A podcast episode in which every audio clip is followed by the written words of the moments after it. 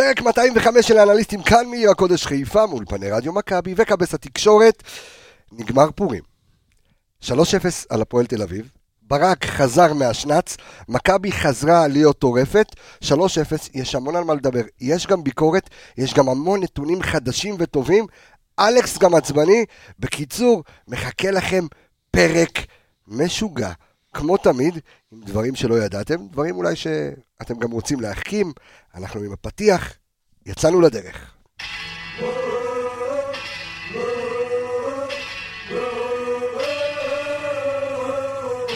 הנה בו את השער לחיבורים!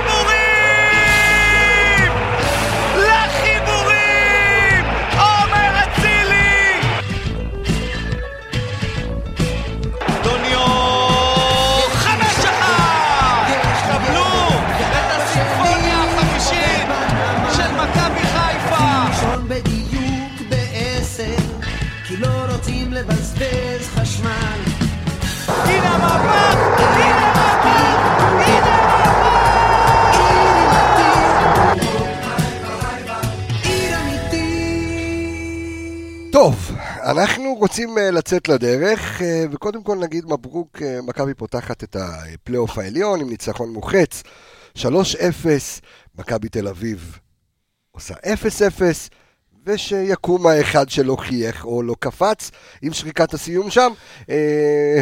יש כאלה אומרים שזה לא צריך להיות תלוי בזה, אבל בואו בוא נדפדף, בואו נהיה שמחים, כך זה מרחיק את הפער, אבל יש גם הפועל באר שבע, ויש כאן גם את אור עמיגה, שלום לך, מה קורה? בוקר, ציר וצח. אה, אהבת את השיר אה, הדבילי הזה? נחמד, נחמד. כן? כן, אה, בסדר, גם גם זה. היה עכשיו הגג מש- החדש שאני, שנדע למה להתרגל. לא, לא, ננסה, אני מנסה לא, משהו אחר, לא, אני לא מנסה. משהו אחר, אולי זה יתפוס. כן? ציר וצח, צהריים שחט. האמת, צהריים שחט מתאים פה עם הפאנל, אתה, קבסה פה, שני... ה- אה, כל אחד מאייד לו. כל אחד מה- מהפרה לכשעצמו. כן. אה, הכל בסדר איתך? עמיגה? ברוך כן? השם, ברוך בטח, השם, איך. עבר פורים? אה, מה, התחפשת? לא התחפשתי. לא מאמין לך. כן. אני אפילו התחפשתי. למה התחפשתי? אה, ראיתי שהתחפשתי. שמת חולצה של לא, סופרבול והתחפשתי. לא, לא, אחי, תשמע, היה גם מכנס, היה אה, שם מכנס. טייץ מתחת כזה של- של פוטבול. בוא, בוא, אלכס, זה. לפודקאסט אחר, אה, טייץ. היה השקעה. אני לא התחפשתי. אלכס מילוש, טוב לשמוע את קולך שוב. תודה, אתה תודה, כיף באת לי. קצת... אה, לא קצת- קשוח. לא קצת הרבה, אז אני אחרוג ממנהגי ואני לא אגיד מעולם לא יותר טוב, כן, כי כמה דברים אתמול והיום באמת הביאו לי את הג'ננה. הרתיחו אותך. כן, ואני אני באמת אקח כרגע כמה משפטים, ואני הבמה שלך? אני מאוד אשמח שככה האוהדים שיקשיבו לנו. אז אתמול, אה, כולנו ראינו את המשחק של אה, קבוצת הנוער נגד מכבי תל אביב, נגמר ב-6-0, תוצאה כואבת ובאמת הפסד כואב. עלה אתמול פוסט לרשתות החברתיות, והפוסט, ואני מצטט, לזרוק אותם, ושמות של 7-8 שחקנים מקבוצת הנוער שעלו אתמול בהרכב. ואני אומר, אבוי לביזיון, להשתלח ככה בילדים. קבוצת הנוער של המועדון, שכל המטרה שלה, אולי אנשים שכחו אז אני אזכיר להם, היא לא להיות אלופה, אלא להצמיח שחקנים לקבוצה הבוגרת. התחרותיות בגיל הזה לא מעניינת אף אחד. לציין לרמת שמות את הילדים האלה זו בושה שחצתה קו אדום עבה מאוד מבחינתי, ברמת התקשורת והיחס שלה וסיקור שלה של המועדון. אין דבר יותר מבזה משימוש בפלטפורמה ופוזיציה על מנת לבקר את אלה שאין להם את הגישה לפלטפורמה הזאת ואין להם את הגישה למיקרופון ולא יכולים לענות מנגד. אבל אני כן יכול.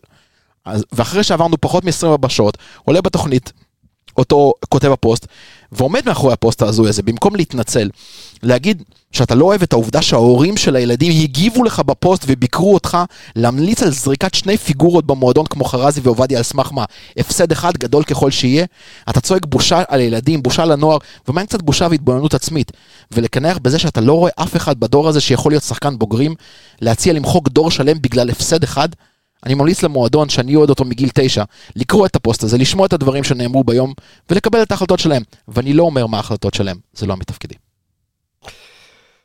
אמ, עמיגה, אתה רוצה להתייחס לזה? אני ספיצ'לס. כן? אוקיי. אה, אני חושב שאלכס יתייחס, אה, לזה. עוד פעם, אני לא שמעתי על מה מדובר, אתה יודע על מה מדובר. ה- הפלטפורמה שלנו זה הבמה שלך, אמ, ואני אתייחס ב... ב- אתה יודע, לא, לא, לא נעים להפסיד. אה, נכון. לאף קבוצה, בעיקר לא למכבי תל אביב, ו- ו- ולא 6-0, אבל תפקידה של מחלקת הנוער זה קודם כל להצמיח שחקנים לבוגרת, וגם אם זכינו בשנה אה, או בשנתיים להעלות שניים, אה, שיהיו העוגן שלך לשנים הבאות, תודה רבה. אין, אין שום, אתה יודע, אגב, זו אותה קבוצת נוער. שהייתה לפני כמה ש- כמה מה, שבועות בליגת אלופות. נכון. הם שיחקו בליגת אלופות. יש דרך להפסיד, אבל יש גם דרך להעביר ביקורת. בסדר, לא נורא. יש דרך להעביר ביקורת, כמו שיש דרך להפסיד. מכבי הבוגרת הפסידה 6-0 למכבי תל אביב, אחרי אה, שלושה ימים הלכה והביאה גביע. אה, אני חושב ש... חסר לך, הנוער- חסר לך דוגמאות באירופה שלאחרונה עם שביעיות ושמיניות של קבוצות ענק ומועדוני פאר, ונכון, יש כותרות ויש ביקורות אחרי זה, אבל להגיע את זה לרמת שמות, ובטח ובטח שאתה מבקר ילדים, אתה יודע, שחקנים בוגרים, הם מקבלים כסף מהמועדון, זה המקצוע שלהם, זה העבודה שלהם, ואני יכול כאוהד שקונה מנוי להעביר את הביקורת עליהם. גם יש דרך מכובדת, אבל זה כבר עניין של כל אחד. בש... מדובר פה בילדים, אוקיי? וברגע שזה עבר לנושא של הילדים, אז מבחינתי זה חצה קו אדום. אני מבטיח לך שכל הפסד שלנו, ביקורת חריגה ככל שתהיה, עוקצנית, סרקסטית וכאלה, אני אקבל אותה. זה העבודה שלהם, גם אני עובד היום ומקבל כסף, ואם מישהו רוצה לבוא ולהעביר ביקורת עליי, מוזמן ויכול, אבל יש גבול מסוים. אלכס אמר את דברו, אנחנו, אה, אתה יודע, מכבדים. אה, ואני רוצה עכשיו אה, לחזור ה... בוא נעשה, בוא נעשה סיבוב מהיר, אז קודם כל, נספר- ותודה, מה, מה? ותודה על, ה, על, על, ה, על, ה, על הזמן שנתת לי לגבי הדבר הזה, ותודה על הפלטפורמה. אחי, אתה, אתה, אתה חלק מהמערכת, אתה, אתה הלב של האנליסטים, מותר לך לומר מה שאתה רוצה, ותמיד אמרתי את זה, אה, גם בראיונות שעשו איתי, אה, ו- ולא מעט. ב- אתה מתראיין הרבה. לאחרונה. כן? כן, אנשים יפה. רוצים, בכיף, אני, אני באהבה גדולה. אתה יודע, זה, זה, זה, זה חלק מ... אני גם רואה את זה בעולם שלי, זה חלק מאיזושהי התפתחות מסוימת, איזושהי התפתחות אבולוציונית של, שלך בתפקיד מסוים, שפתאום אתה יותר נחשף לעולם. אני עושה את זה עם התעשייה עכשיו של, של התחום שלי אה, בחו"ל, אתה פתאום נחשף לעולם, פתאום קולטים את מה שאתה עושה, והרבה מאוד אנשים רוצים עיניים על זה, רוצים לכתוב על זה, ויוצא מצב שאתה פתאום הופך, מתראיין הרבה. אני, א', אני שמח שמעריכים, דבר שני, אני, אני חושב שאמרתי את זה לא פעם ולא פעמיים, שמעולם, אבל מעולם לא אמרתי למישהו או משהו מה להגיד ומה לא להגיד. כמובן שתמיד הח- החוק אצלי זה שיש דרך לומר, אה, ואפשר להגיד כל דבר. הבמה היא פתוחה שלנו, ואנחנו גם במה של אוהדים, אבל בואו נעבור לסיבוב המהיר ונדבר אה, על המשחק שהיה אתמול, נדבר על הפלייאוף, כי אנחנו גם יוצאים לפגרה עכשיו של שבועיים, ויש המון על מה לדבר, יש גם המון מה לתקן. קודם כל ניצחון כיפי, אז אנחנו... אה, הסיבוב המהיר שלנו בחסות הביביבי בקריון, אה, הבית החם, מסעדת הבית של אוהדי מכבי חיפה. אה, ואנחנו נתחיל איתך את הסיבוב המהיר. תן לי את הסיבוב שלך, ואנחנו כמובן נדבר, אה, עמיגה, על המאה שערים ועוד אה, כל ה... כל הנתונים. כל הכיף. אה, כן, כל הכיף. גם נספר למאזינים שלנו אה, שאתם יכולים גם להיות צופים, ובדף הפייסבוק שלנו הגדול של רדיו מכבי מועדון אוהדים, אנחנו מעלים סרטונים אנליטיים אה, לאחרונה, ואנחנו נמשיך ונעלה כל חברי הפאנל, גם אתה אלכס, אנחנו נתחיל לייצר סרטונים, כדי שהמאזינים שלנו ידעו יותר ויהיו חלק מהשיח החדש. דבר אליי, סיבוב מהיר שלך, עמיגה. עוד וי גדול, בדרך למטרה. שלוש נקודות, שוב דיברנו על היכולת לא בשיא, אבל אני קונה עכשיו, אמרתי גם בפרק הקודם, שלושה ארבעה משחקים רצופים. 3-0 כזה כל משחק, ולסמן וי על העונה הזאת. אה, דיברנו על, שוב, היכולת, מחצית ראשונה כן הייתה טובה, מחצית שנייה, עוד פעם ירידה דרסטית ב- ביכולת. אנחנו תכף גם, עוד מעט נכון, ניגע במספרים של בין בשו- המחצית הראשונה לשנייה, אבל- ונבדוק אם זה מהותי, אבל ברמת היכולת אין ספק בשורה. התחתונה עשית עוד צעד משמעותי אתמול, במיוחד אחרי תוצאה מסוימת שהייתה ושאי אפשר להתעלם ממנה.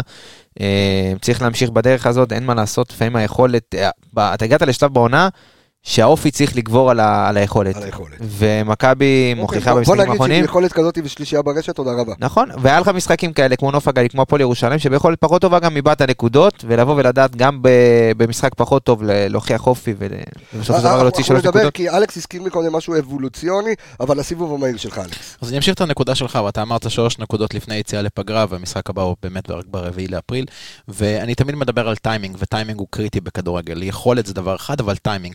לצאת למשחק אה, בבית, תחילת הסיבוב של הפלייאוף, אה, כשכבר ראית את התוצאות של מכבי תל אביב, לא משנה מה הייתה התוצאה, כבר ראית את התוצאה הזאת, באר שבע כבר הובילה בשלב הזה 2-0 לדעתי, או 2-1. הבנת לאן הרוח נושבת. בדיוק, והטיימינג של הניצחון הזה הוא כל כך קריטי, כי אם אתה מועד במשחק הזה, יש לך עכשיו שלוש שבועות בערך לחשוב על כל הדבר הזה, כל הדבר הזה מתבשל בראש, מתבשל לקראת משחק העונה, לקראת זה זאת אומרת, שבאר אתה שבע גם יכול מגיע. לעבור שלושה שבועות של תסכול. בדיוק, ו- ואתה מגיע היום במצב... אה, הרבה, עם רגליים הרבה יותר טריות וראש הרבה יותר נקי למשחק נגד באר שבע באפריל. מהצד השני, אני חייב לציין, מכבי תל אביב בדיוק עשתה את, את ההפך, היא כשלה במחזור הראשון, ועכשיו כל דבר מפה סוחב את הדבר הזה, ועכשיו להם יש שלוש שבועות לחשוב על המשחק הבא שלהם, והלחץ שיהיה במשחק הזה. אמ, אני חושב, על פי מה שראיתי ברשתות זה מה שנקרא עיבוד האמונה, לפחות של אוהדי מכבי תל אביב.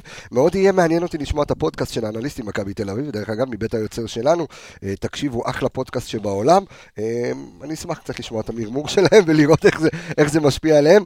אמ, לפחות הסיבוב המהיר שלי, כאילו מתכתב עם שניכם, אני חושב שהכל כך, אחרי הרבה זמן. שמכבי לא ניצחה במחזור הראשון של הפלייאוף העליון, היא עושה את זה ובצורה מובהקת. זה מאוד חשוב. ואני חושב שאני לוקח את הסיבוב המהיר למילה שאמרת מקודם, לתהליך אבולוציוני, אני לוקח את זה דווקא לסיטואציה הזו, כי מכבי בתהליך אבולוציוני של העונה הזו, משתפרת ממשחק למשחק, כי עברנו תקופה לא טובה, מה שקראנו לו פברואר השחור, שזלג לו למרץ, עשינו תוצאות לא טובות, קצת אה, התחרבנו בכמה משחקים, וראינו שגם במשחק אה, אה, הקודם, מול בית"ר ירושלים, שגם לא היה להיט, אבל זה היה ניצחון. ראית קצת את עלי מוחמד חוזר להיות טוב יותר, ראית אותו חוזר להיות טוב יותר גם במשחק הזה, על אף שהיו לו כמה טעויות. אתה רואה אה, דברים חדשים, כמו, או, או דברים שיכולים לעודד אותך, כמו שחזיזה אה, חוזר מבצורת. הרבה נקודות, כמו שאמרת, שייתנו בתקופה הקרובה המון אנרגיה, אה, המון כוח מנטלי, וכמובן שברק והחבר'ה יעברו על ה... יעברו על, על כל מה שצריך ברמת, אה, ברמת היכולת. אה, לפני שנתחיל את הרצועות אה, כמו שאנחנו אוהבים, עמיגה, אני באמת רוצה לדבר רגע שנייה על הבדל בין מחציות. בוא, בוא, בוא, בוא, בוא ניכנס רגע ל- ללב של זה, ונבין שהפערים הם לא גדולים ברמת השערים, אבל ברמת היכולת, למה זה קורה? אני חושב שאתמול זה נבע מכמה סיבות. אחת, לדעתי, השינוי של הפועל תל אביב בחצי השני, שבוא נגיד הם פתחו את המשחק בלחץ לא גבוה, עמדו... במחצית הראשונה הם היו טובים ממך, לפחות בעשר דקות. במחצית הראשונה? כאילו בעשר, בתחילת המשחק, ממש עד השער של דין דוד, הם היו מאוד מסוכנים, גם הגיעו לכמה תוך המשחק. היה די שוויוני זה. גם מתחבר שנייה אה, עם, הנתון שהם באמת בזמן הזה הובילו בהחזקת הכדור ב-61 לעומת 39, ממש ברבע שעה האחרונה, ברבע שעה הראשונה של המשחק. אבל זה שוב, זה היה פחות, מסוכן, כן, אבל... חושב- ללחוץ. כן, פחות, בוא נגיד, זה לא היה לחץ גבוה, אבל בחצי השני כן ראית אותם ממש עולים, ובכדור חמש אז ראית אותם עומדים לך על הרחבה, וכבר מתחילים ללחוץ אותך יותר גבוה, כבר מהבלמים, ולא מ... אבל אני מדבר, עמיגה, גם על משהו סיסטמטי. ראינו את זה גם נגד בית"ר ירושלים, ראינו את זה בתקופה האחרונה לא פעם ולא פעמיים, שמשהו קורה במחצית השנייה. זאת אומרת, מחצית ראשונה, עד כמה שזה מאוד חשוב שמחצית ראשונה אתה כבר עם שני שערים. אתה ביתרון של שני שערים, אתה רגוע יותר. מול בית"ר ירושלים, היית בית- ביתרון אחד. אבל אתה, מה קורה במחצית השנייה? זאת אומרת, גם עד החילופים. יש גם שינויי מערך אה, אה, היה שינוי מערך נכון.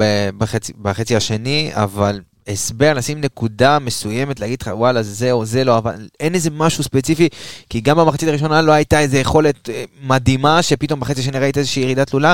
חצי השני, לא שיחקנו חכם, לא שיחקנו מהר, אה, הכל היה נורא כבד ואיטי ו- ו- ולא מסודר, וזה התפתח והתגלגל, וגם החילופים והשינוי מערך לא תרם לזה. כן, הצלחת באיזשהו שלב עם השינוי מערך ל- לייצב קצת ולשלוט בקצב, אבל עדיין היית מאוד מאוד אה, מבולגן ו- וכבד וחסר, ו- ולא היה תיאום ושטף במשחק. בסופו של דבר זה התפתח למשחק כזה שפחות עבד. ב- אלכס. אתה, אתה, יש לך איזשהו הסבר ל- להבדל בין מחציות יש לי- כזה? בינתיים, שנייה רגע, בינתיים תבדוק לי עמיגה. אני רוצה לדעת, אה, או בכל המסגרות, או רק בליגה, תבדוק לי את ההבדל, לפחות ב- ב- במחצית, בין המחצית הראשונה למחצית השנייה במספר השערים, מעניין אותי לדעת. כן, אה, אלכס. יש לי כמה דברים אה, להגיד לגבי זה. קודם כל, באמת, אה, במחצית הראשונה, הפועל תל אביב עדיין שיחקו יחסית רחב על, המ, על המגרש. הייתה פריסה קצת יותר רחבה של השחקנים, לא היה איזשהו גדיד באמצע, וזה נתן לנו קצת יותר להניע את הכדור, קצת יותר חופשיות, באמת להגיע לשני המצבים האלה. אבל בסופו של דבר, אם תיקח את כל המשחק בפריזמה של 90 דקות פלוס תוספות זמן, הפועל תל אביב, אתמול, אם תסתכל על ממוצע הפעולות של השחקנים, שבעה שחקנים, שישה כולל מחליף, נמצאים פחות או יותר סביב קו האמצע. אם אתה תעביר קו ישר לאמצע המגרש, צפיפות אדירה. לאורך. לאורך. כן. כולל דוידה ופלומן ששיחקו כביכול על הצדדים שנכנסו לאמצע. פלומן נראה לא רע. כן. כל הפקק הזה באמצע, בסופו של דבר הוא משבש את סגנון המשחק שלנו. כי 4-3-3, שבו אתה משחק עם עלי, אבו פאני ושרי, אתה רוצה לשלוט באמצע, אתה רוצה להתחיל להניע משם לפני שאתה זורק את הכדורים לחזיזה ולאצילי. ובמחצית השנייה, כשהם יותר הצטופפו לאמצע, אנחנו המשכנו לשחק לתוך הצפיפות שלהם. שינו מערך, עברו לסוג של 3-5-2. זה נראה בהתחלה, ממש בחמש דקות הראשונות, כאילו השחקנים לא ממש מתואמים על איפה הם נמצאים, היו בדיוק שני מצבים של הפועל תל אביב, כל אחד לא, לא תפס את העמדה שלו. ברגע שזה תפס, כל היתרון הזה באמצע נעלם, וגם בסופו של דבר הבאת את השלישי. אז אה, אומנם לאוהדים זה נראה שהמעבר למערך 352 פגע בקבוצה, הוא פגע בה לכמה דקות של תיאום, ואחרי זה כבר אוקיי, רץ. אני שמח שנכנסת לי ללב של, ה, של המחצית השנייה אתמול, אבל אני מדבר קצת על משהו סיסטמטי. זאת אומרת, אני ראיתי גם נגד בית"ר ירושלים, וגם במשחקים, לפ- לפחות בתקופה האחרונה, שבמחצית השנייה אתה מכניס את עצמך ללחץ. משהו קורה, ואתה, ואתה הולך אחורה. עכשיו, השאלה אם אתמול זה בגלל כבר יתרון 2-0, אז אתה קצת רגוע יותר, ואז אתה הולך אחורה, אבל מול בית"ר ירושלים זה היה יתרון שביר. צריך לבדוק מה קורה אה, בין המחציות, אני מניח גם אה, לעבוד על זה, עמיגה. ברור, אבל אני חושב ששוב, בגלל שמה שאלכס אמר זה, הם כן ניסו באיזשהו- מקום לצופף את האמצע, ולא לתת לך באמת להכניס את הכדורים, שאגב, בחצי השני, כששינית את המערך, כן היו לך הרבה יותר שטחים, גם כי הם יותר יצאו ויותר לחצו, ושם היה צריך לבוא יותר לידי ביטוי השבירת קווי לחץ, גם במסירה, גם בכדרור, ולא ראית את זה משום שחקן. אה, ובחצי הראשון שיחקת גם עם אלפונס, ש... תכף אנחנו ניגע בו, וגם עם חוסה שרוב ה... אתה יודע, האידיאל שלו זה כשהוא משחק בצד שמאל, זה להיכנס לאמצע, ולא הצלחת לפתח איזשהו משחק. כן, ב... בגלל שכמה פעמים ניסית לשחק מהר, אז הכדור הגיע לאצילי, ואז ראית ברגע של גאונות כשיש שטח, אז מה הוא יכול לעשות? אבל זה לא קרה יותר מדי, המשחק היה תקוע מאוד, לא הצלחת להביא את הכדורים באמת בצורה מהירה לחלק ההתקפי, ונתקעת ברוב לא, ההתקפות שלך אני- נתקעת. אני מזכיר אתמול שניצחנו וניצחון וניצחון גדול, אבל אנחנו כאן כדי להביא את המספרים ולנסות לראות איך אני רוצה רגע להגיד משהו לגבי משתפרים המספרים. כן. אומנם- אומנם זה לא מעודכן, כי זה מעודכן לתחילת מרץ וצריך לעדכן פה את המספרים. אבל אני מסתכל שנייה רגע על בכר באז היה עם 87 משחקים במכבי חיפה, ואני מסתכל על זה מול בלבול. אז בכר ב-87 משחקים במכבי חיפה, שוב, דאז תחילת מרץ, עם 187 שערים, חצי ראשון 92 שערים, חצי שני 95 שערים. כמעט איזון בין השערים במחצית הראשונה במחצית השנייה. חלק מזה נובע כי בכר לא משאיר שום דבר. שריקת הפתיחה, הקבוצה לוחצת בפול גז. נכון. בלבול, עונה לפני זה, אתה מחכה למחצית השנייה, כן, היית מרגיש את זה יותר במחצית השנייה. ב-67 משחקים, 123 שערים, 55 בחצי הראשון, 68 בחצי השני. הבדל. יש כבר הבדל. ואנחנו זוכרים את הבליצים האלה שהם היו יוצאים מהמחצית בצורה, כי בלבול כגם מאמן יותר הגנתי, הוא קודם כל, אתה יודע, רוצה לראות לאיפה המשחק הולך, רוצה לראות מה היריבה עושה, רוצה לתפוס את השליטה ואת הבעלות, ואז הוא בעצם תוקף מכל ה... בכל החזיתות, ואתה רואה את זה, ואתה עכשיו, הבעיה פה היא בדיוק כמו שאתה ציינת, כשזה הולך במחצית הראשונה, נהדר. אתה יורד במחצית 2-0, המשחק... אני אמרתי אתמול לבן אדם שישב לידי ב-2-0, המשחק גמור. לא רציתי להיות יהיר, אמרתי לו את זה רק בדרך אחרי זה לאוטו. אבל, אה, אבל המשחק היה די גמור. ו- וכשזה עובד, מדהים. כשזה לא עובד, כשאתה ביתרון מאוד מאוד שביר, ראינו נוף הגליל, ראינו אמ, הפועל ירושלים, הפועל ירושלים אה, לא, את- הם הובילו ואתה... הם הובילו, בדיוק. אז אה, עדיין, לא כבשת במחצית הראשונה. כשזה לא עובד, ואתה כל כך מאוזן על שני המחציות, ואתה שורף כל כך הרבה אנרגיה במחצית הראשונה, לפעמים אין רזרבות. מה צריך לקרות במק... בנקודה הזאת? חילופים. חילופים, שינוי מערך.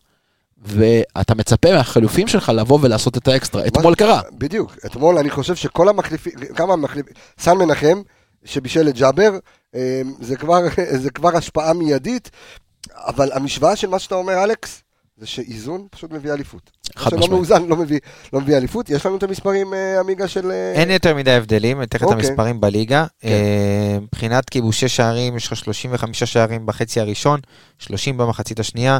אה, מבחינת הזדמנויות ומצבי כיבוש שמכבי מגיעה אליהם, אז זה 134 מצבים אה, בחצי הראשון, בחצי השני 108. יש. הבדל. יש הבדל. מבחינת המצבים מצבים, כן, כן. אבל גם, אתה יודע, זה בא לידי ביטוי מבחינת השערים שמכבי סופגת, היא כובשת יותר, אה, סליחה, כובשת יותר במחצית הראשונה. אוקיי, אז בואו נדבר ככה על מספרים כלליים, ואז ניכנס אה, כרגע לרצועות. אז אה, מכבי עומדת אתמול על 100% אה, של איומים למסגרת ושערים, אז מכבי מאיימת אה, אתמול 11 אה, פעמים אה, לעבר השער, שלושה איומים למסגרת, ושלושתם פנימה, אה, 100%. הפועל תל אביב לעומת זאת מאיימת אה, שבעה אה, פעמים, אה, ל... אה, שבע פעמים היא מאיימת אה, לשער. שלוש, שלוש למסגרת. ובואו ניכנס בבקשה, חברים, למספרים שלנו, לשחקנים 1-1 אל הרצועות. רק נאמר לפני כן, ה-XG של מכבי אתמול היה 1.79 אה, ו-3-0, שלושה שערים. אז נעבור לרצועות. עמיגה, ג'וש כהן. ג'וש כהן, מה יהיה עם ג'וש כהן? אתמול שני עיבודי כדור. אתמול, זה איזושהי, אה, איך אני אגיד את זה? סוג של מראה של כל התקופה האחרונה שלו, כאילו המשחק ה... הסופר אדיש הזה, הלא מחובר למשחק. כאילו עושה רושם שהוא מנותק, הוא משחק משחק אחר. ואתמול הייתה, אתה יודע, המקרה הכי קלאסי היה שהוא תפס כדור, הפועל תל אביב ב- שרי. תפס כדור במצב נייח, עכשיו אתה, בוא נגיד, אתה רואה שאתה במצב, אה, בהתקפות מסודרות, אתה קצת מתקשה, אז תנסה לתפוס את ההגנה הלא מסודרת. ואתמול היה לך סיטואציה כזאת, ששרי פותח ממש בצד ימין למעבר, הוא לא הוציא, ולא הוציא, ולא הוציא, ואז אחרי חמש שניות שההגנה של הפועל מסודרת, אז נתת ארוך על שרי שהוא גם ככה לא מהיר ולא יכול להרוויח כדור בגובה, ואין לו שטח כבר, אז גם, ואיבדת את הכדור. אז עוד פעם אתה מקבל התקפה של הפועל תל אביב. אז זה כאילו עוד, מה- וזה רק, אתה יודע, זה, זה סיטואציה מסוימת, אבל יש המון המון מקרים שהוא כאילו לא חי מספיק את המשחק, והוא קצת גם הקטע הזה שהוא מכניס את עצמו ללחץ, היה את הקטע הזה שהגיע אליו כדור והוא מחכה ומחכה עם נכון. הרגל, בעט רחוק, זה פגע ככה, ב- ב- נתן נגיעה. ב- גם ב- המשחק רגל שלו, כשאתה מנסה להניע את הכדור, ואנחנו רואים את מכבי המון המון פעמים מנסה כן להניע את הכדור כבר מהשוער, להוציא קצת את ההתקפה של הפועל תל אביב אליה, ולנסות, אתה יודע, ליצור איזה שהם שטחים לשחקני התקפה. כן. אז אתה לא מצליח לפתח את זה, כי או שהוא, או שנבהלים, או שהוא לא מצליח לתת מסירה כמו שצריך, וגם הבלמים מוסרים אחד לשני לא, לא כמו שצריך, אז כל המשחק הנעת כדור שלך מתבחבש, ואתה מסתבך עם עצמך, וזה, וזה שוב, זה פתרון שהוא הוא יכול מאוד מאוד לעזור למכבי חיפה, אם אתה תתחיל להניע את הכדור באמת בצורה מסודרת, כבר מהבלמים ומהשוער, אז אתה תיצור הרבה יותר שטחים לשחקני התקפה שלך, אבל אתה לא מצליח לפתח את זה בגלל המשחק רגל של, שהוא פחות טוב שמה, ויוצר סיטואציה שלפעמים אתה מאבד כדורים גם ב-30 מטר שלך, ב-20 מטר שלך, וזה מאוד מסוכן. זה מרגיש כאילו, כאילו יש ניסיון בכוח קצת לתת לג'וש לשחק ברגל כדי לבנות לו את הביטחון, וגם במקרים שבהם, אתה חושב שזה מכוון? אני לא יודע אם זה מכוון, זה מרגיש, ברמת האימונים. זה מר...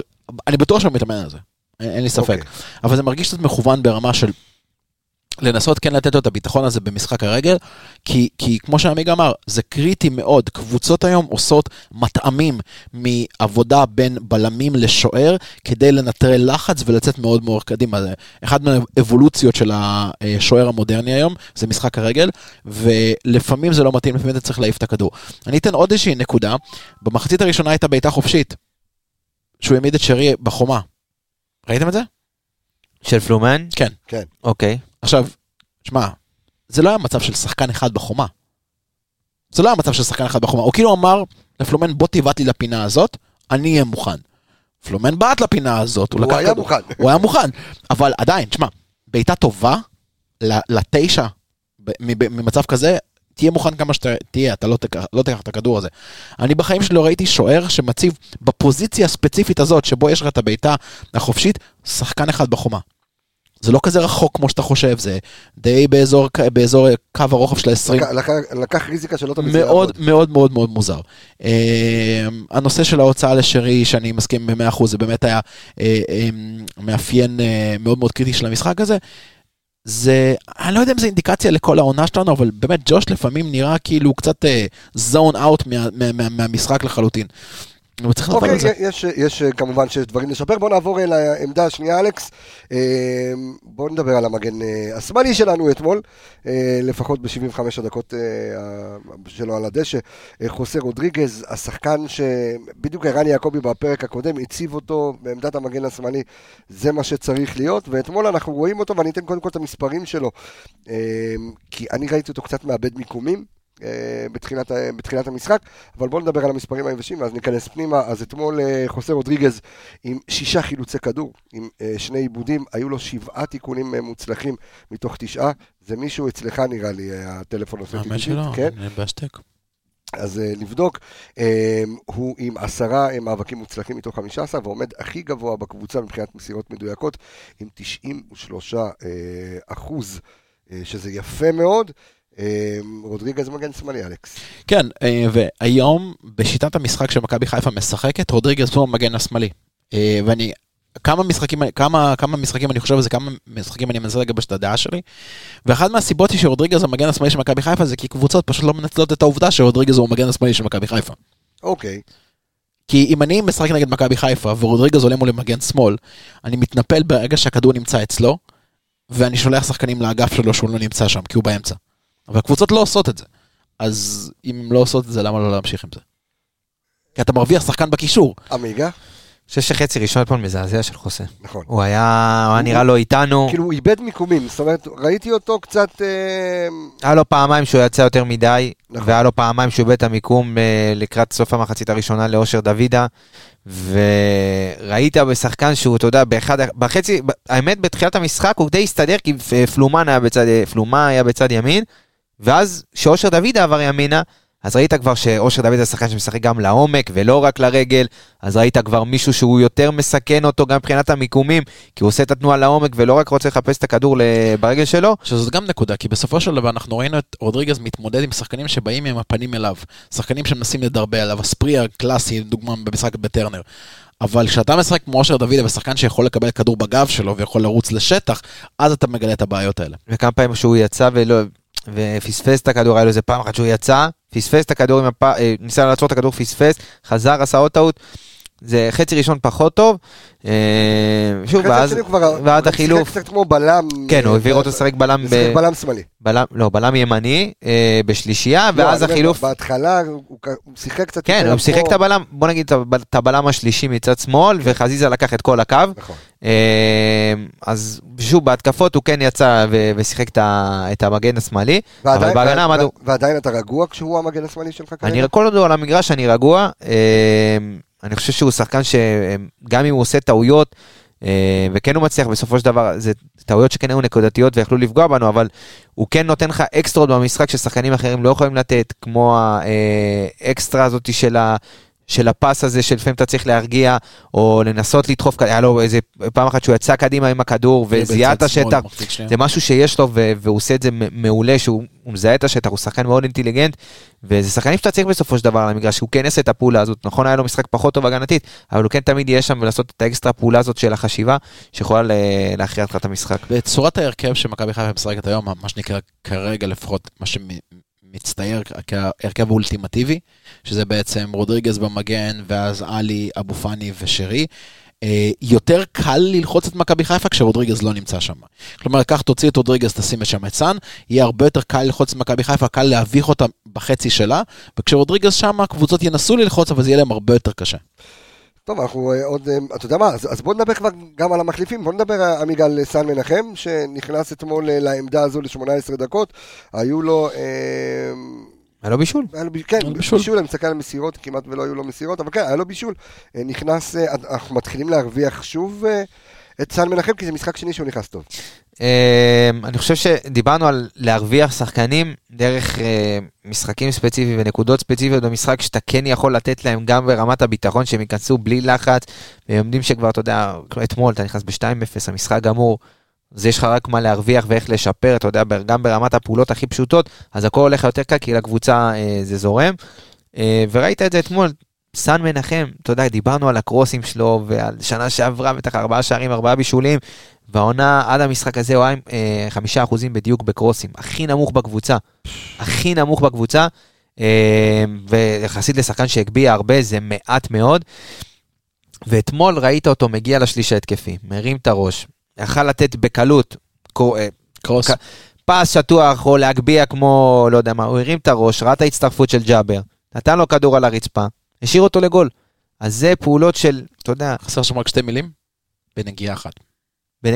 מה, הקרוס? הקרוס. הקרוס בנגיעה אחת, בנגיעה אחת. הסיומת בעצירה ונגיעה. שוב, זה, זה, זה הכל ברמה של קבלת החלטות שהיא הרבה יותר רגועה ואתה עם ביטחון, אז הכל ילך יותר קל, וכשאתה מגיע לשליש התקפי ואתה נלחץ, או אתה באחד על אחד בהגנה ואתה יודע שאתה בתקופה פחות טובה ואתה נלחץ, אז גם הכל ילך יותר קשה. אה, גם הפעולות הכי פשוטות, ראית אותו אתמול כשהוא מגיע עם ביטחון לשליש ההתקפי, נותן לך את המסירה לגול. אני רוצה להוסיף דבר אחד קטן לגבי הבישול הזה. אמ, קודם כל, מכבי חיפה זאת לא קבוצה שמאופיינת במשחק הראש שלה, זה לא שיש לנו איזה שחקן חלוץ גבוה שאתה יכול להרים לו כדורים. אנחנו דיברנו פה המון המון פעמים, גם כשרז שיחק בצד וגם עם סאן, לפעמים ההחלטה הנכונה היא לא להרים כדור סתם על היקרה מה יקרה, אלא לפעמים להחזיר כדור לאזור ה-14, שהוא בדרך כלל אזור מאוד מאוד מסוכן. השער של אה, ג'אבר אתמול זה שער על היובל אשכנזי זה- קלאסי. זה בול מה שחשבתי אתמול. ומה שמאוד מאוד אהבתי בג'אבר, חכה, אנחנו נדבר על לא, לא, זה. אני רק רוצה לגבי השער הזה. כן. שהפועל תל אביב השאירו לו את הפינה השמאלית שלו, הימנית של, של בקר, והוא דווקא להפך, בהנפה קצרה גרר את זה ימינה לפינה, שער מאוד מאוד זה היה יפה. פנטסטי, אנחנו גם אה, מיד אה, נתעסק בג'אבר, אבל עמיגה, אני רוצה רגע שנייה לפרק את עניין המגינים, בסדר? אנחנו תכף נדבר גם על אלפונס. אה, נאחל החלמה מהירה לרז כן, קודם כל, קודם כל, צודק, צודק. נאחל החלמה מהירה לרז מאיר שסיים את העונה. אה, הבנתי שהוא עובר ניתוח אה, ל... אה, במפרק הירך, מה, מחליפים לו, אני לא יודע מה, מה, מה קורה שם. טוב, זה מפרק. הירך. כן, ניתוח מפרק הירך, אז אנחנו מחכים לו, כי באמת הייתה לו עונה פנטסטית שככה התחילה בביקורות, ואז כולם הבינו את החשיבות של רז מאיר, אז נאחל לו החלמה מהירה.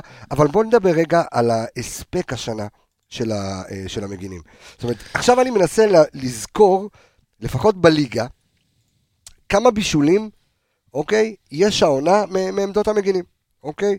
עכשיו, אם אנחנו ניכנס ללב של המספרים, ואני לא בודק, אתה פה בשביל לבדוק את זה, אני חושב שזה אחד המספרים הנמוכים ביותר ב-20, בואכה 30 שנה לרז אה, יש שניים. האחרונות. כן, אבל זהו, אז אני גם רוצה לפרק את זה לפי צדדים. למה? כי רז מאיר, מה, תזג על השנייה? בדיוק, רז מאיר, העונה עם שני בישולים, שניהם כמגן שמאלי, כן. נכון? רז מאיר עם שלושה בישולים. שלושה בישול- בישולים. עם שלושה בכל בישולים. המסגרות. אה, אוקיי. לא, לא, אני מדבר, בוא, רק בליגה? תבודד לי רגע על הליגה, עזוב, אני מבודד רגע על הליגה. קיבלת? אז אני חושב שרז מאיר, אה, העונה בליגה עם שני בישולים, אם אני לא טועה, כעת אני אגיד. ושני הבישולים הם כמגן שמאלי. אה, סאן מנחם, אם אתמול זה היה הבישול הראשון שלו, נכון. הבישול הראשון שלו מעמדת המגן השמאלי. רודריגז, יש לו בישול כמגן השנה. בוא, בוא, בוא, בוא, כמה בישולים זה יש לנו נראה מה- לי קצת יותר קשה. אוקיי. מהמגינים? אז ככה, יש לך, אה, אתה רוצה להגיד לך את כל הרשימה של המבשלים, או שאתה רוצה שאני אתמקד ב... המבשלים, המגינים אני רוצה לדעת. אוקיי, אז מב- אה, מגנים, יש לך את חוסה רודריגז עם שני בישולים, אוקיי, אה, אחד מהם בתור מגן ימני, תכף אני אבדוק את השני. אוקיי. אה, סאן מנחם עם אחד, רז מאיר עם שניים. אלפונס אה, ללא. אלפונס לא. ריינסטריין, ריינסטריין בלי. אה, רועי אלימלך. רועי אה, ידידנו. אה, עם, בישול אחד, וזהו, זה מסתכם בשני בישולים. זאת אומרת, תבדוק לי רגע את הבישול השלישי של רודריגז. השני של רודריגז. עכשיו אני על זה. זאת אומרת, אנחנו מדברים פה על תפוקה מאוד מאוד. מאוד דלה מעמדה קריטית במגרש. מעמדת המגינים. עכשיו, השאלה, אלכס, האם זה עניין של שיטת משחק, שהמגן צריך להיות הכינור של הווינגר, ואז סע ותבשל, כמו שעשה תשעה בישולים עומר אצילי, ומצד שני חזיזה, כמה יש לו? חמישה או שישה בישולים? בליגה? בליגה, שישה. שישה בישולים, אה, או שעדיין התפוקה היא דלה מדי. זה תלוי בווינגר. זה תלוי מי הווינגר שמשחק איתו. כי יש ווינגרים כמו חזיזה שלא יפנו את הקו, כאילו, לא ייתנו לחפיפות גם תמורת שלום עולמי.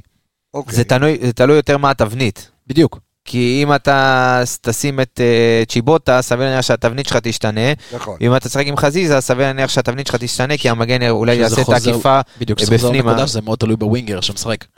צריך אצי- להתאים את התבנית לווינגר שמשחק. אצילי נכון. למשל, אצילי באגף שלו כן יודע לתת חיתוכים וגם יודע לא לתת את החיתוכים, אבל אצל אצילי זה מאוד מאוד מאוזן. לפעמים כשמגן חותך לאצילי, הוא לא ימסור לו רק כי הוא קלט שהשומר שלו מספיק מרוכז בחיתוך הזה כדי שהוא יכול להמשיך לתנועה שלו לאמצע שאנחנו כבר או מכירים. שאצילי רואה, כמו שנתן אתמול לאלפונס, ואלפונס, אתה יודע, בנגיעה, אה, הגיע- כאילו, נתן קרוס לא הכי מוצלח, אבל שרי. עדיין קרוס אה, כן. מסוכן. היה איזה פעם אחת שהוא נתן לו ונתן לו ונתן לו, ואלפונס לא הצליח לייצר מזה כלום.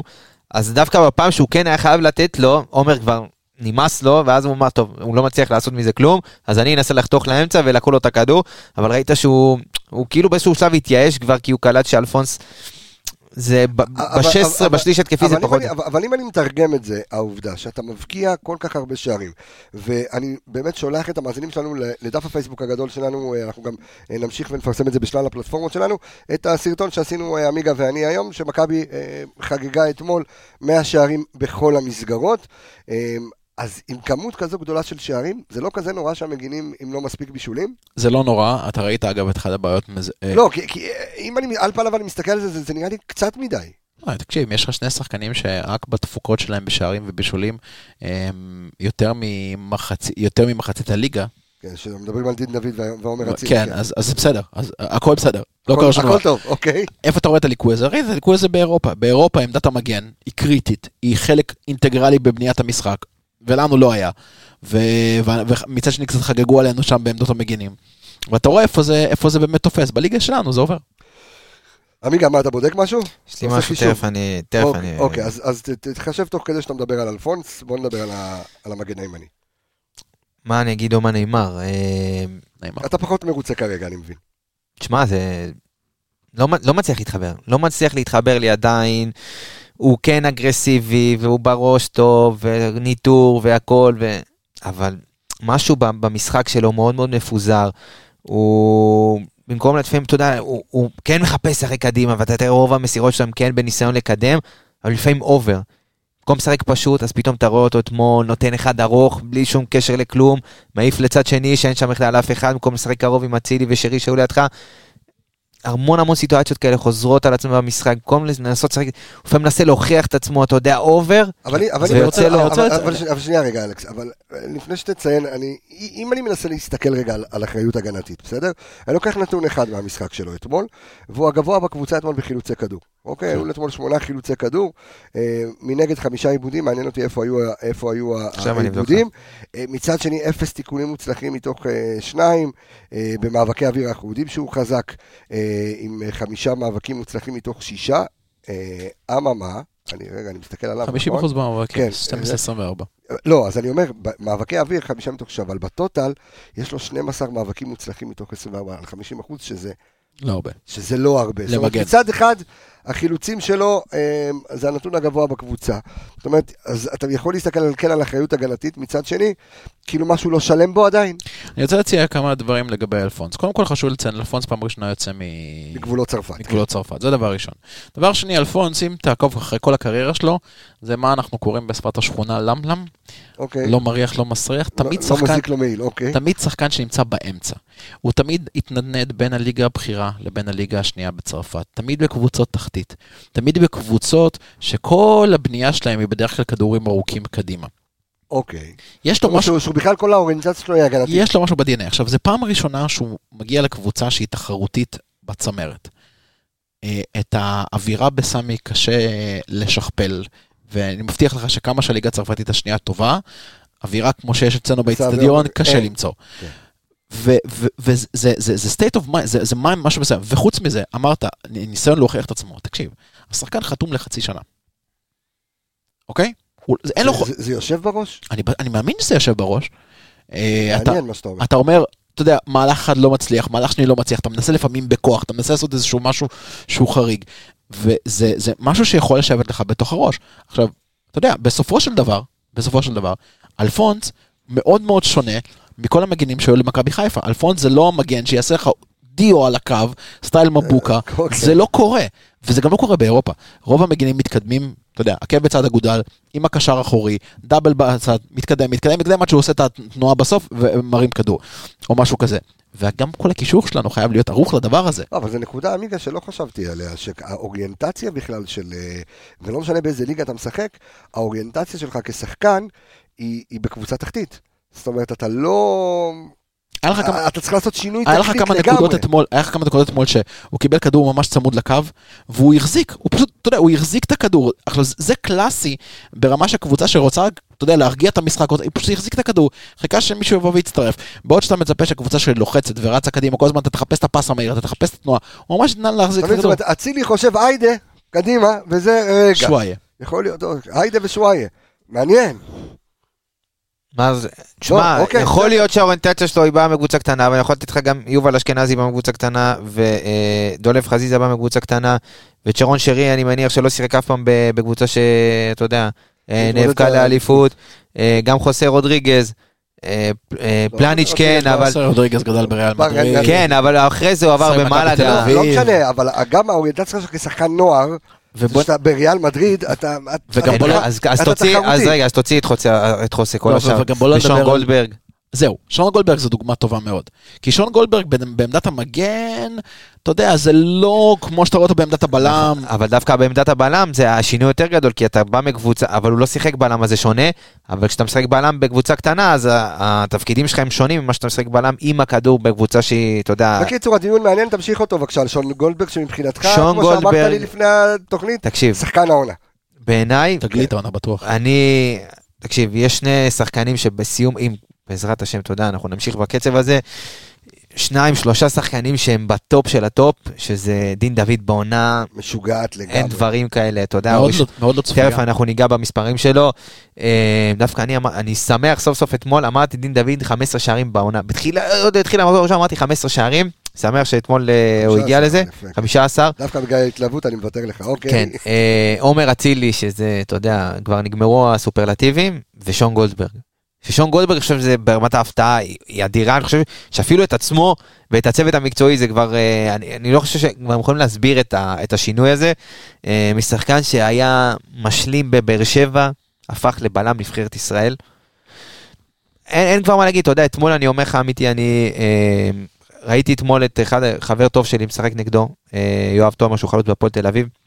חסר אונים, אתה קשה לך להוריד מולו כדור, כמה שהוא קטן, הוא הכובד, אה, המסה שלו הוא נמוך, יש לו מרכז כובד נמוך מאוד, והוא הוא חזק, הוא פיזי, הוא יודע איפה להתמקם, כל כדור הוא מרוויח, הוא גמיש, הוא... באמת הוא מצליח להוציא ממך כדורים גם שאתה, שאתה חושב שאתה מרתק אותו כבר, ואתה יודע, אני רואה, מנסה להחזיק אותו עם הגב, קשה מאוד להחזיק אותו עם הגב. הוא בלם אדיר, הוא מגיב בצורה טובה גם לכדורים שנכנסים מהצד. אתמול הייתה לו עוד הצלה, אמנם לא מהקו, אבל הוא לקח גול לשי אליאס.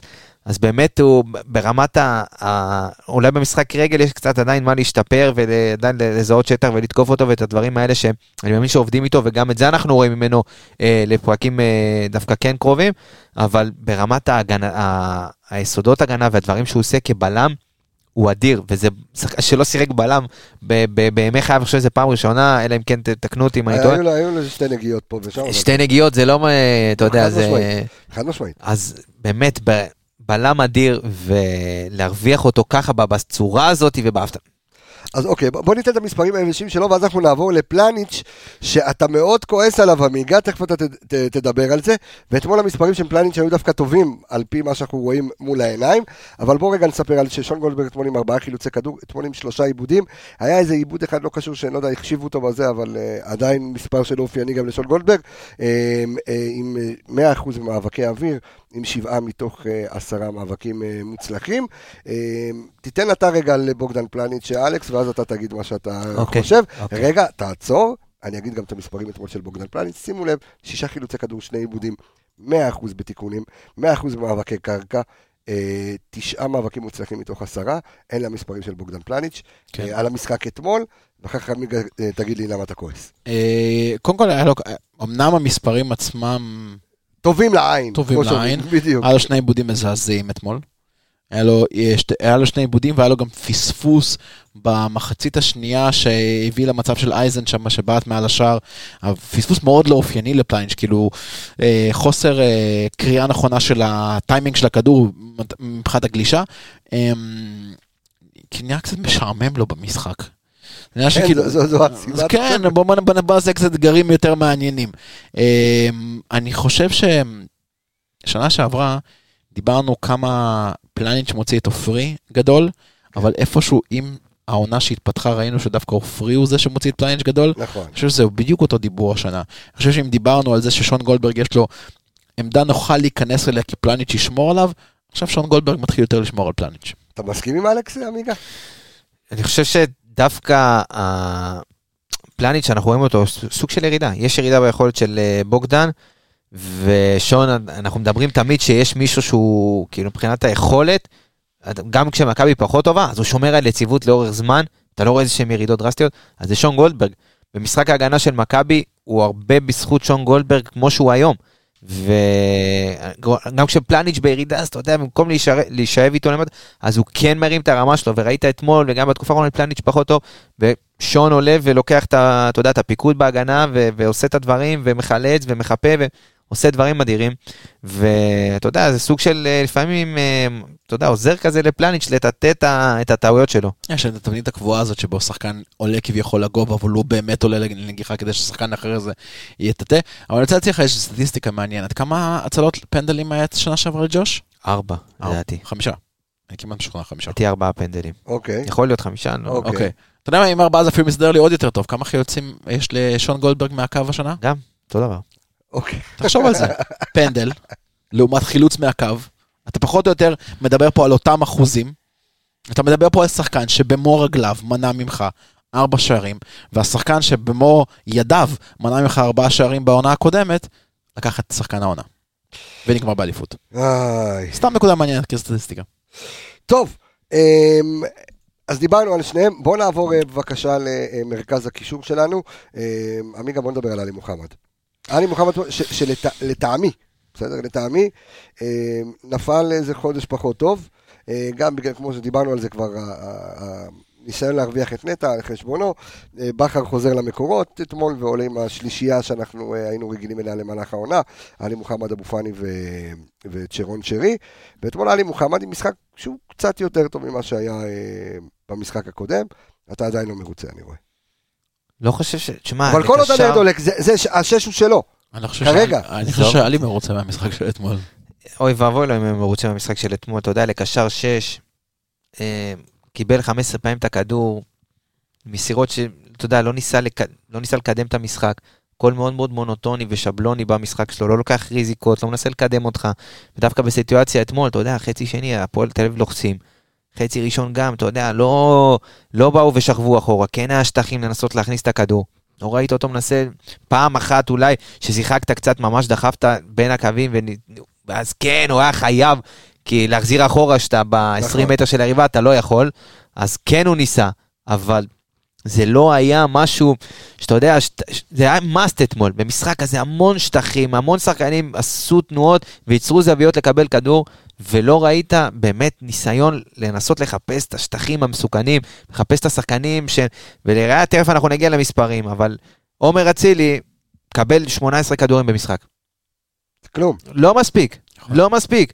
דולף חזיזה לעומתו 39 כדורים. אז את כן רצית, רציתי לראות לפחות, אתה יודע, גם, שוב, גם אבו פאני אתמול יש במשחק. סיבה שדולב מקבל כל כך יותר כדורים. נכון. אתמול אני יכול להבין כי בן ביטון הוא שחקן שהוא פחות טוב הגנתית ורצית על אחד על אחד ואנחנו כולם מכירים את בן ביטון שהוא אמוציונלי ועצבני וחזיזה כשהוא נכנס לזון וראית בדקות הראשונות כן. ראית בדקות הראשונות שכן חזיזה נכנס לשם, אה, והוא נכנס טוב למשחק, אז כן יכולתי להבין, אבל עומר אצילי זה שחקן שאתה רוצה בסופו באמצע הסוף התקפה מתישהו, שהוא ייגע בכדור. כן. וראית פעמיים הוא נגע בכדור, סידר לך גול, אבל תכף אנחנו ניגע בעומר אצילי, אבל עלי מוחמד, אני אגיד לך משהו לגבי עלי מוחמד. קבסה, איך אתה בכדורסל? על הפנים.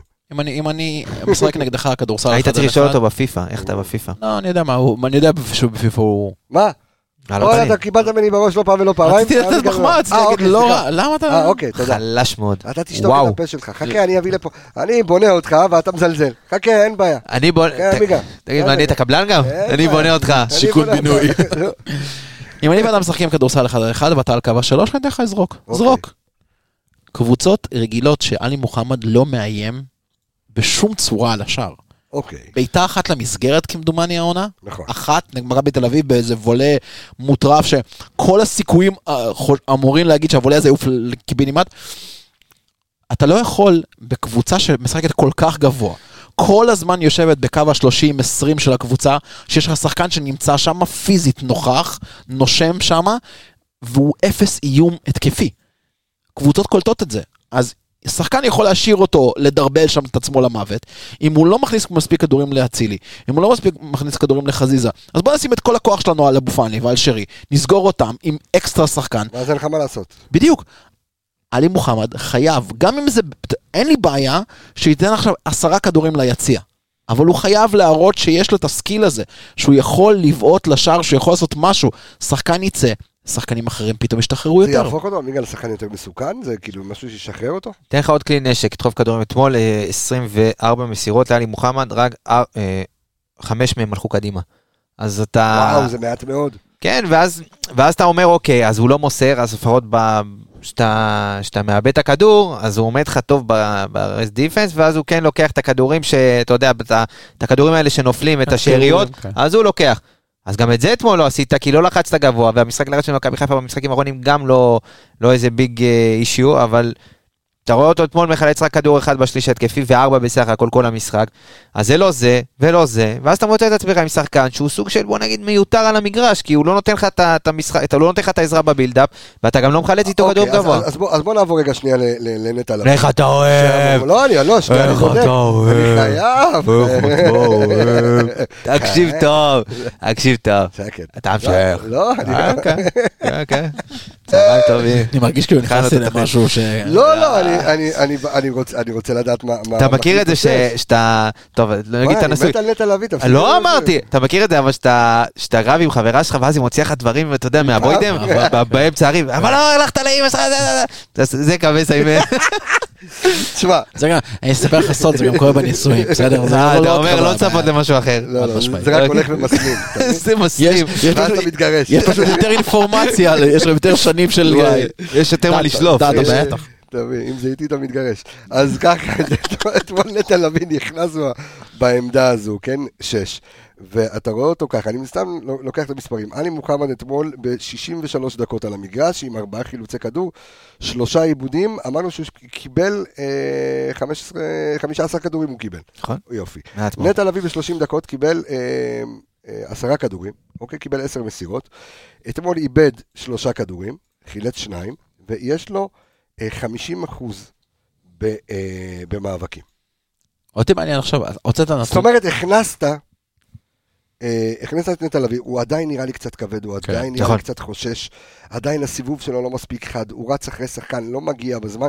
זאת אומרת, כרגע השתי אני יודע מה אתה הולך להגיד עכשיו. השתי- או. השתי- השתי אופציות שלך על השש, כרגע לא נראות להיט. ורק שתי- ורק שתי אתה מסירות אחורה, מתוך צריך- 14. באתי להכין לך את ה... רק שתי מסירות אחורה מתוך 14. או, אז אז אתה, שוב, אתה מנסה... אז זה האוריינטציה של כן, נטע היה- אל מול האוריינטציה של אה, עלי, בסדר נ- גמור. נכון, נטע. יותר מחפש לקדם את המשחק נכון. מאשר עלי, אבל אה, גם נטע אתמול, אני מסכים איתך במיליון, שהוא נכנס, והיה לו את ה overdrive, ומנסה להסתובב ולהסתובב ולהסתובב, בסוף הוא מאבד את הכדור, מאבד את עצמו.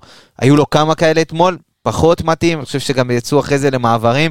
אה, אז צריך, אתה יודע, הוא צריך, גם כשהוא נכנס למשחק, לנסות להר- ל- ל- להכניס את עצמו למשחק דרך פעולות שהן יותר פשוטות, כמו לנסות לקדם את המשחק במסירות ופחות בדריבל, וככה לנסות להכניס את עצמו למשחק. אתמול היו לו כמה סיטואציות שהוא פחות, אתה יודע, ניסה להסתובב על השחקן ואיבד את הכדור, ואז היה לו דריבל אחד. מוצלח, ואז עוד שניים אחרי, באותו מהלך שהוא איבד את הכדור. אז הוא צריך לנ- לנסות להיכנס למשחק ביותר באיזי, פחות החדות של נטע שאנחנו רגילים. ומנגד, דבר איתי על אבו פאני. אבו פאני, עוד פעם, משחק לא מה- מהעילויים שלו. המון המון המון אה, רעש בלי מעט מאוד תכלס. אוקיי. אתה ראית אותו הרבה פעמים מחלץ, הרבה פעמים רודף, הרבה פעמים שומר את הכדור עם הגב, מסתובב פה, מסתובב לשם, אבל התכלס, מה שיצא מזה, כסף קטן. אה, אחת מהסיבות, אגב, שאצילי שאצילי קיבל אתמול מעט מאוד כדורים וחזיזה קיבל המון כדורים, כי אבו פאני נדבק לשמאל. אז יש לך שם את רודריגז, שהוא שחקן שמוסר ומקדם ונכנס לאמצע ומוסר שמאלה. יש לך את אבו פאני שנדבק לצד שמאל. יש לך את עלי שפספס את אצילי אתמול בכל כך הרבה מהלכים והעדיף למסור לחזיזה. אז ברור שאתה תראה אחרי זה, כמה, 18 מסירות לסך הכל קיבל... אמ, אבו פאני? לא, אצילי. אצילי קיבל 18 מסירות וחזיזה קיבל 36. פי 2, בול. 39 קיבל אה, חזיזה. קצת יותר מפי שתיים בול. נכון. אז- אז היה אבו פאני עצמו אבו 36. פאני, אה, עמיגה? תשמע, אלכס נגע בזה בדיוק, לא, היה- לא, לא היה תכלס, גם הוא לא קידם יותר מי יודע מה את המשחק, אבל אה, בניגוד לאלי, הקצב של, אה, של אבו פאני הוא תמיד גבוה, הטמפו שלו הוא תמיד במשחק, וגם אם הוא לא עושה לך איזה שהם אה, מהלכים שכן מקדמים אותך, או עושה את התנועה לרחבה, כמו שראינו אותו עושה נגד בית"ר ירושלים, אז הוא כן עושה לך את הדברים האחרים, כמו עוד שנייה להחזיק עם הגב, או עוד דריבל כזה שהוא טוב, שיכול לשחרר לך שחקן אחר. אתמול כן רציתי יותר לראות מהשחקנים בצד שמאל, שינו, כי אבו פאני שיחק תמיד את השמאל, קרוב לדולב, קרוב ל, ל, לחוסה. לראות יותר שינויי כיוון מהירים. כי ראית את הפועל תל אביב כשחזיזה קיבל את הכדור, ישר הם מתכווצים לכיוון, אה, לכיוון אותו אגף, ולנסות כמובן ל- ל- ל- לעצור את מכבי. ואז בצד שני יש לך עומד עומר אצילי, כמה פעמים אתמול הוא עמד והרים את הידיים ככה, וביקש את הכדור, ואף אחד לא, לא ניסה לעשות איזשהו שינוי כיוון מהר. עומר אצילי עם שטח כזה, ברגע שאתה משנה את, את, את הכיוון של המשחק כל כך מהר, ההגנה עד שהיא מתארגנת, עומר אצילי, ראית מה הוא עשה אתמול. בפעם אחת שכן הצליח, הצליחו לבודד אותו עם שטח, נגמר הסיפור. פעמיים. פעמיים נגמר הסיפור. פעמיים, שרי לדין, ודין עצמו. ולא לחזיזה. ראית את זה מספיק, לא ראית את זה מספיק משחקנים של מכבי חיפה, והיה לך המון המון שטחים, כי הפועל כן ניסו איכשהו לכווץ, ותמיד באמצע היה לך, היה להם את היתרון של לשחק. אז תשחק, כבר אמרת לך, תשחק, תשחק לעומר, תשחק לצד שני. זה לא היה. פאני יודע להעביר את ה...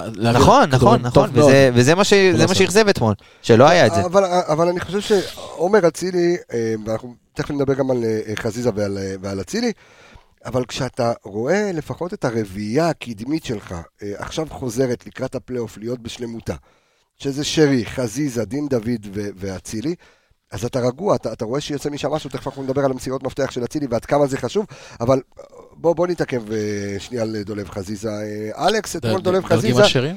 אז לא, אנחנו נדבר גם על... אה, שרון, על- שרון. אתה יודע מה, צודק, דבר על שרי, בבקשה, בוא נדבר על שרון. משחק קלאסי למתבוננים לעומת לסטטיסטיקאים. כן. מה אתה רואה לעומת מה בפועל קרה. כי הרבה אנשים אתמול ראו את שרי על כל המגרש, פשוט, אתה יודע, אחוז הזה יתרת זה פה, כולם גם זוכרים לו את החזרה להגנה. כן, הספרינט המטורף. מזכיר לי. את אה, נס ציונה, נס ציונה אה, לפני שתי עונות. אה, אבל, אבל מצד שני, לא הרבה. כלום. המון עיבודים. תקשיב, אתה יודע מה, אז, אז אני עוצר אותך, תקריא, ואני תקריא את. המספרים. שימו לב, כל האוריינטציה שאמורה להיות סוג של הגנתית, כל המאבקים אפס. על אפס. אפס.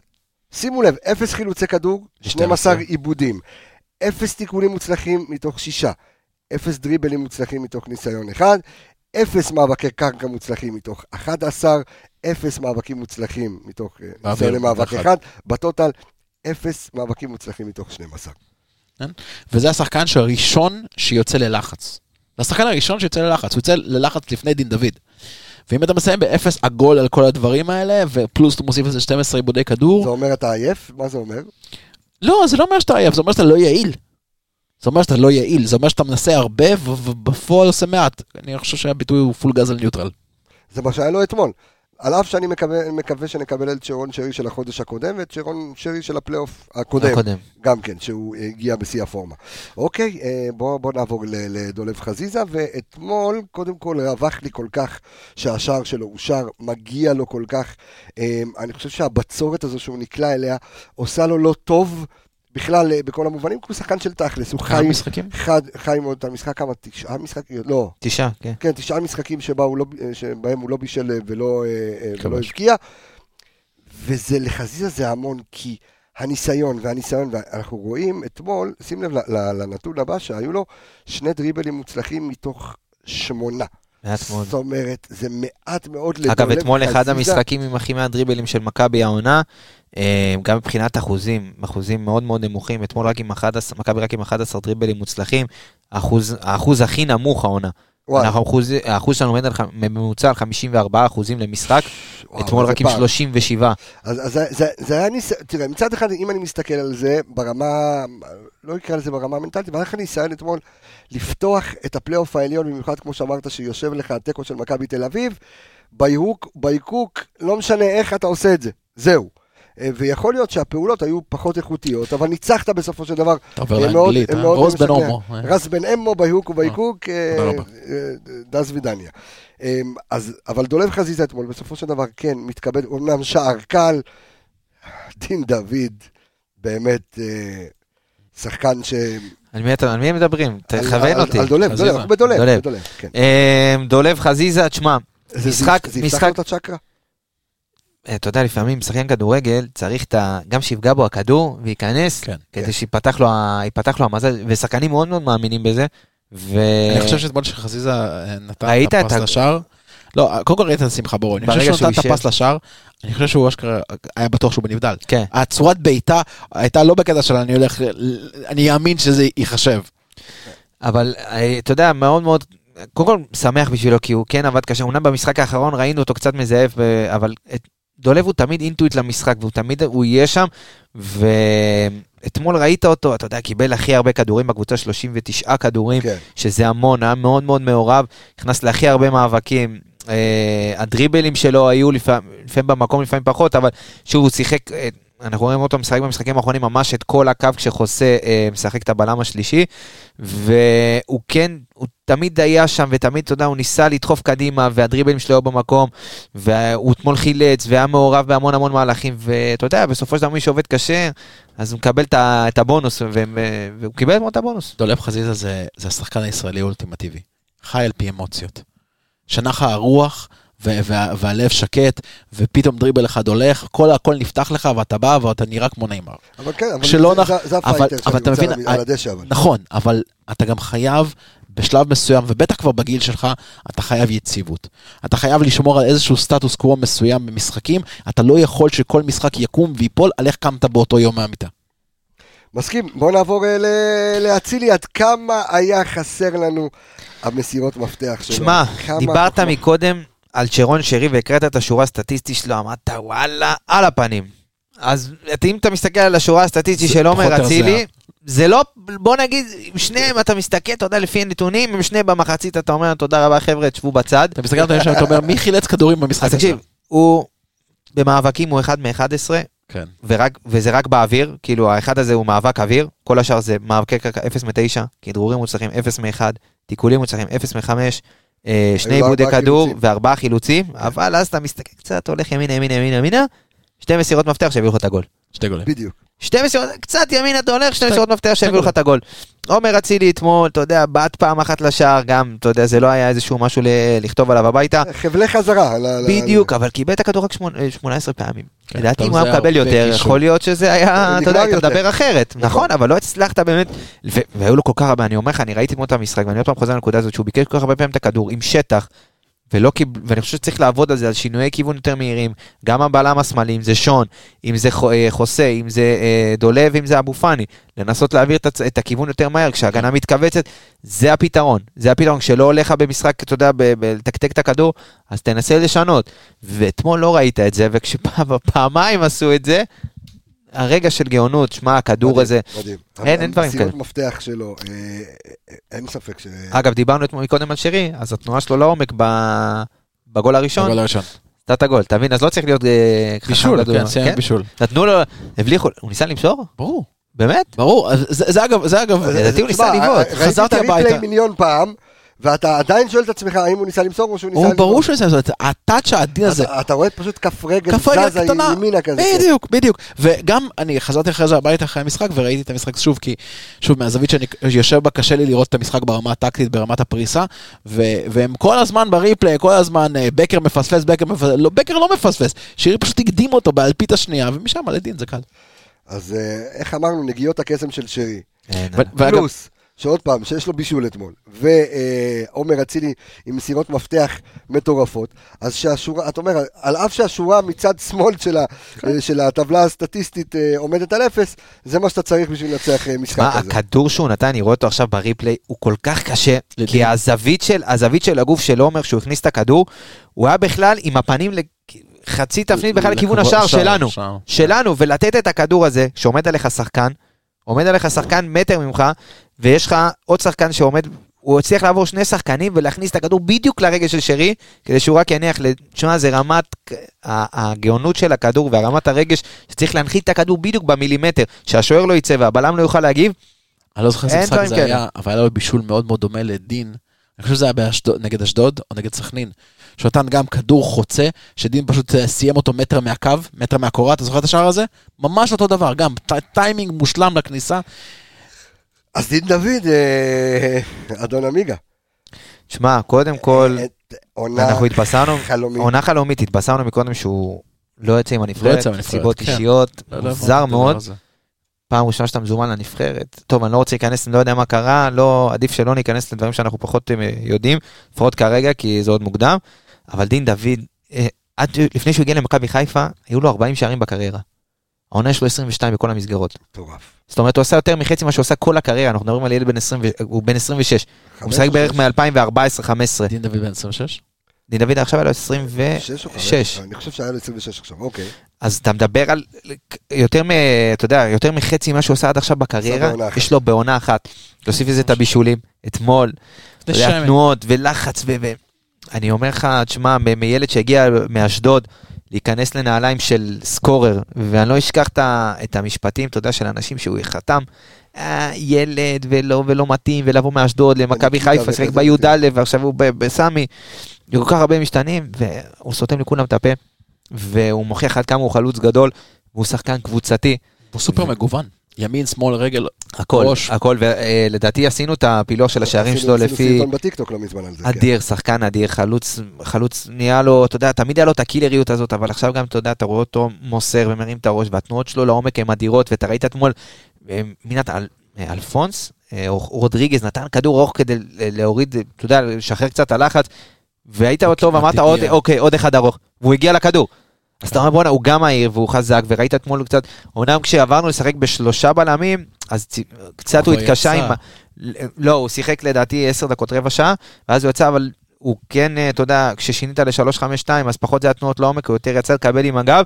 ראית שכמה כדורים הוא פספס, אבל כן, אתה, הוא, הוא ניסה והוא יצא וניסה ניסה לקבל עם הגב, אבל פחות הצליח להוריד. אבל כן, הוא תמיד, הוא תמיד היה מעורב, ו- ושער ובישול, אתה יודע, הוא בעונה פנטסטית, עונה אדירה, חלוץ הכי טוב בליגה. כן. לא שאלתי, אמרתי. אין, אין, אין, כן, אין. יש- יש- המס- המספרים מדברים בעד עצמם. יש אחד שבא בינואר שאולי יכול לתת לזה פייט, אבל זה עדיין מאוד מוקדם- מוקדם מאוד. שוב. אתה יודע, מה הכי יפה? אני מאוד מאוד אוהב ב- בליג, אצלנו ב- בכלל בתקשורת ובכדורגל הישראלי, שופטים לפי... עכשיו- כאן ועכשיו. בטח, נגד מי מכבי תל שיחקו? נגד מי שיחקו? אתה יכול להגיד... בריצה של השבעה עשרה כן. משחקים האלה? לא, מאז שיובנוביץ', אני רוצה לדעת נגד מי הוא כבש, מה...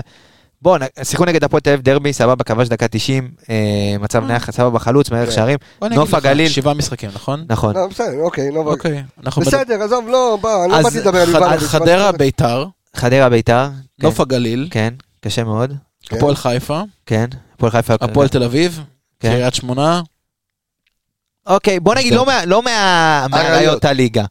עכשיו אתה רואה קצת קבוצות שבאות עם הגנה קצת יותר טובה, כמו סכנין, אתה רואה- אז אתה רואה שקצת יותר קשה, ולא פתאום, אז בוא, בוא, בוא נחכה קצת, תכף יש לו מכבי חיפה, הפועל באר שבע, אני לא אומר נתניה- שהוא לא נתניה חלוץ, בחוץ המשחק הבא. נתניה בחוץ, אני לא אומר שהוא לא חלוץ, אין לי ספק שהוא חלוץ, אבל בוא רגע, אבל אנשים פה שמו לו, בחרו שימו אותו את שחקן, הכתר על דין דוד ותסתמו לא, את הפה שלכם. בחרו, מה לא, אין- ספק, אני אומר, נתן שני גולים, בחרו אותו חודש שעבר לשחקן החודש, הבן אדם נתן שני- שניים שלושה שערים, בחרו אותו שחקן החודש, שעומר אצילי נתן באותו חודש רביעייה.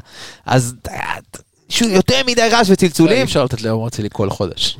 אין מה לעשות. אני יודע, אם. המספרים אומרים, אז זה תיתן... פוליטי. אבל שוב, אתה. בוא, בוא נהיה קצת, אה, יש פה חלוץ שלאורך דרך, לאורך כל העונה, נותן את. המספרים. אני רק רוצה להגיד שדבר אחד לגבי דין דוד, שרוקאביצה עזב והגיע גם דין, ודוניו נשאר מהעונה שעברה, והגיע. בן סער הגיע, אז אמרו אוקיי, לא נמצא מחליף ל... נמצא כמה מחליפים לאחד. אבל בדיוק, הם יחברו את זה, אז דוניו לא בעונה טובה, וגם פצוע, בעונה איפה טובה, הוא? אבל הוא יעני. עונה טובה, אבל הוא פצוע הרבה זמן. פצוע. כן. ורוקאביצה, אה, ורוקאביצה ובן סער, אה, בואו לא נרחיב מילים, אז דין דוד עושה את זה לבד. מדהים. מדהים. בואו קטנה על המחליפים אה, לקראת אה, סיום. אז אה, צ'יבוטה אתמול אה, חצי שעה של... לא הרבה. אוקיי. אה, עופרי ארד, 18 דקות. למרות שאני כן חייב להגיד לגבי צ'יבוטה, שגם במשחק נגד ביתר, אתה מרגיש שמשהו שם מתחיל להיפתח. הדריבל נהיה קצת יותר חד, הוא קצת יותר רץ למקומות הנכונים. אתמול היה לו הרבה פעמים שהוא כל כך כאילו, אתה יודע, הוא חושב על עצמו, אבל הוא חושב על הקבוצה. הייתה חפיפה, הוא לא מסר, הוא ניסה לבעוט. זה, זה, זה השתפר, אני חושב שהוא עובר בדיוק אותם הדברים שאצילי עבר כשהוא הגיע קיבל, למכבי קיבל חיפה. בסך הכל אה, שש אה, מסירות אה, בחצי שעה. כן, עמיגה, בוא נדבר על עופרי ארד. שוב, לא היה יותר מדי עבודה, נכנס, עשה את העבודה שלו, עשה את שלו. עכשיו נדבר על מחמוד ג'אבר. אז ג'אבר, תשמע, אתה כתבת בפוסט אחרי סיום, בסיום המשחק, שג'אבר אמור להיות המחליף הראשון מהספסל לפני נטע. לא, על- לא, לא, לא על אותה עמדה, כי הם לא, לא אותו אותה שחקן, עמדה. הם לא אותה עמדה, אבל למרות שג'אבר שיחק שנה שעברה קשר אחורי בנוף הגליל. הוא שיחק שנתיים בנוף הגליל. אה, ולא יצא מעיגול האמצע.